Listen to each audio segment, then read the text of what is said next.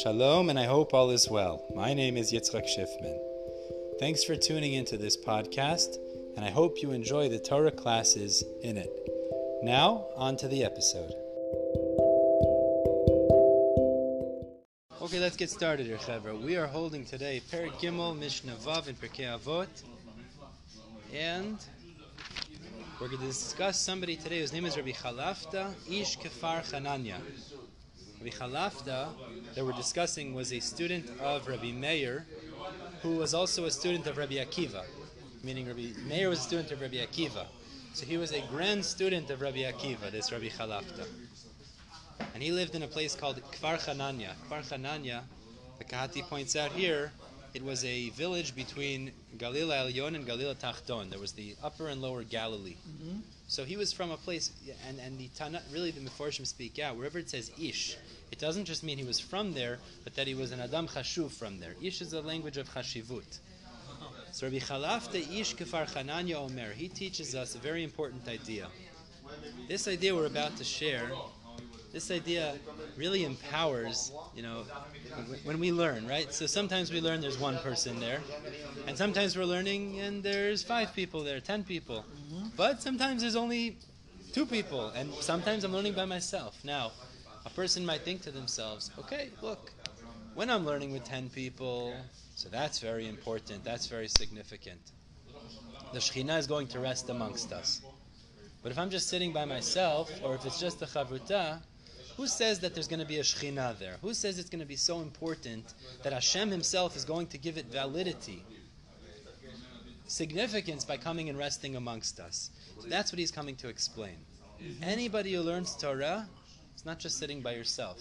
Hashem is sitting amongst you. You're learning Torah, even as we're going to see by yourself. And He's going to show it from all the psukim. It's a very important yisod, a very important principle, which is that when we learn Torah, we're not just learning Torah. It's not just a action that's uh, insignificant. Hashem Himself gives us the the, the uh, His chotem. He gives us His signature on it, and He rests His presence amongst us when we learn Torah. So let's see it inside now. Rabbi Chalafta Ish Kfar Chananya Omer. You have ten people that are in, sitting and are involved in Torah, let's say uh, Pizza 41 on Sunday at 12 o'clock for everyone to join. 13 people, we know about yesterday. Uh-huh. So 10 people are sitting and they're involved in Torah.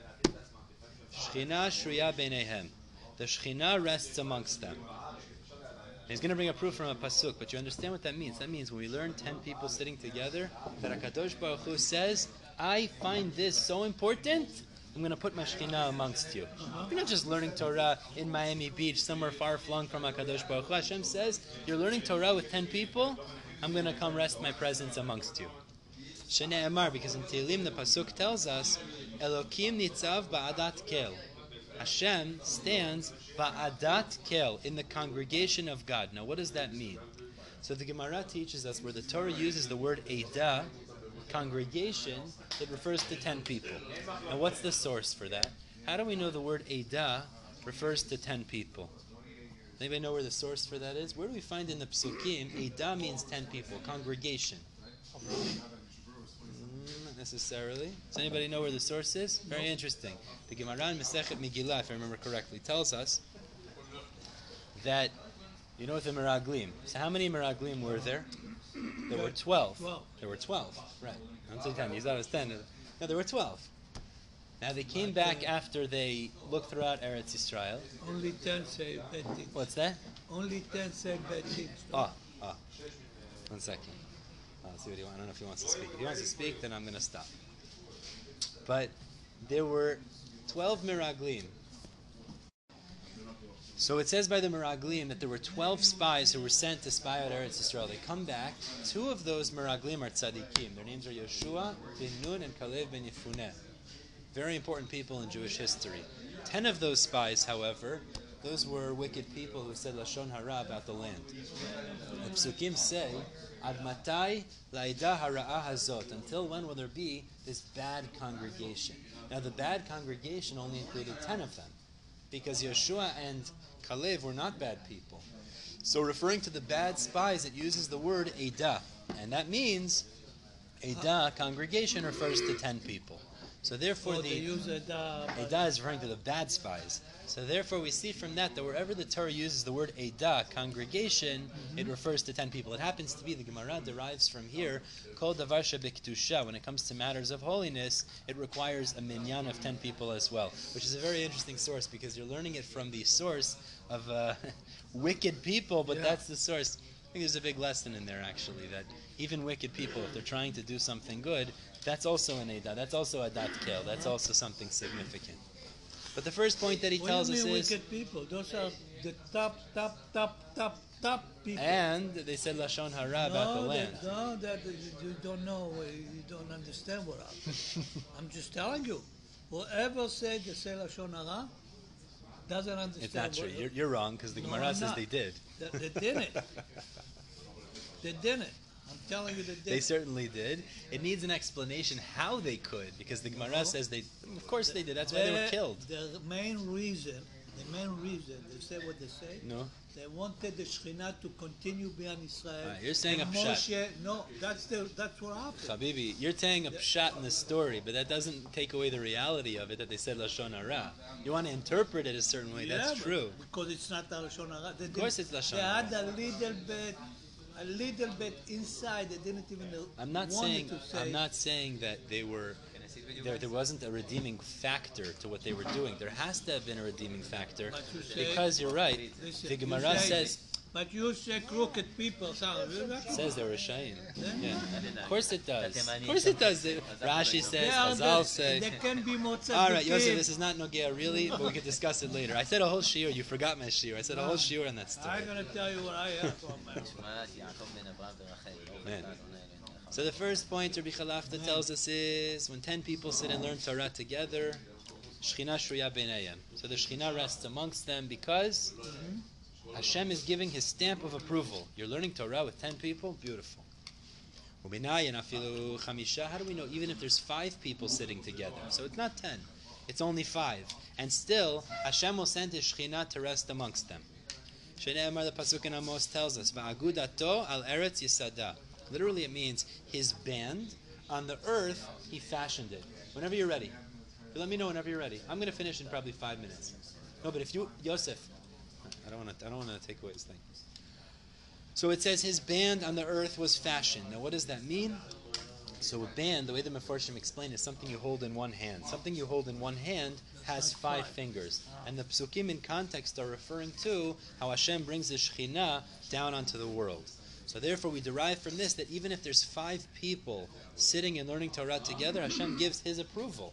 He puts His chatima, His chotem on it. He says, "This is something that deserves my Shekhinah amongst them." How do we know even if there's three people sitting and learning together? You have a zimun.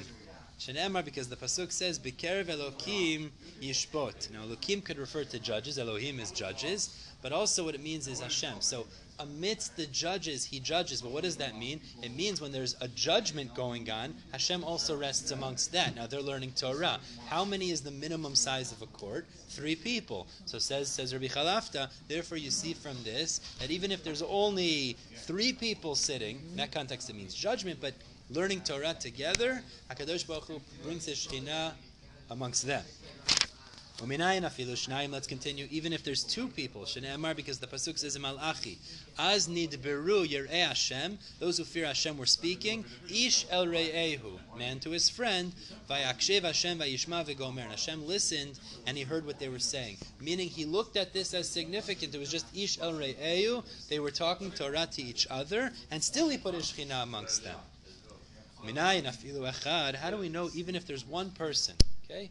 One person is sitting and learning. Now we learned the Gemara and Tani told us very clearly, it's much more ideal, it's much more lechatchila to learn with a chavruta, to learn with two people, because it keeps you in line. If you say something that doesn't make sense, they correct you. That's a very healthy and good thing.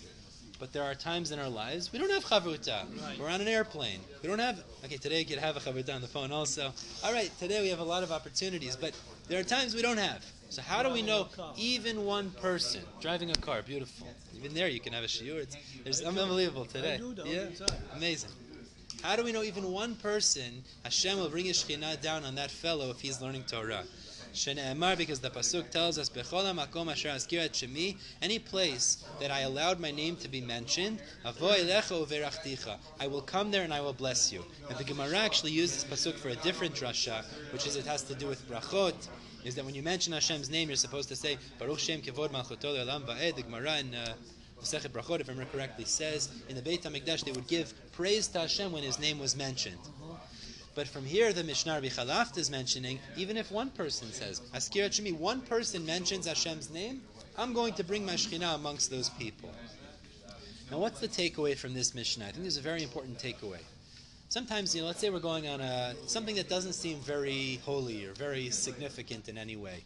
Going on a tiyul. I'm driving in my car. I'm sitting at the doctor's office. There are things that we do throughout our lives that we need to do, the reality is. Okay, so I'm sitting without Hashem, Kivyachol, obviously. I'm sitting with Hashem. Hashem all the I could bring Shekhinah there as well. Meaning, what the Mishnah is telling us is you have an opportunity to take that mundane situation, bring a chavruta, it's even better. But even if you're by yourself, Yeah. you're learning Torah, so what happens now? Hashem says, I'm going to bring my Shekhinah amongst you because of how important it is what you're doing. And you sanctify, you make holy that place which was before, it was a waiting room to a doctor's office. It was a car driving to Costco, etc., etc. And now, Hashem's sitting amongst you. Can you imagine the change that you've just accomplished? I'm going to stop here. I want Yosef to start. The point is that, uh, Hashem, we should be zoche from this, to take Hashem into our lives, bring Hashem into our lives, bring the Shekhinah amongst us. Everyone have a wonderful day.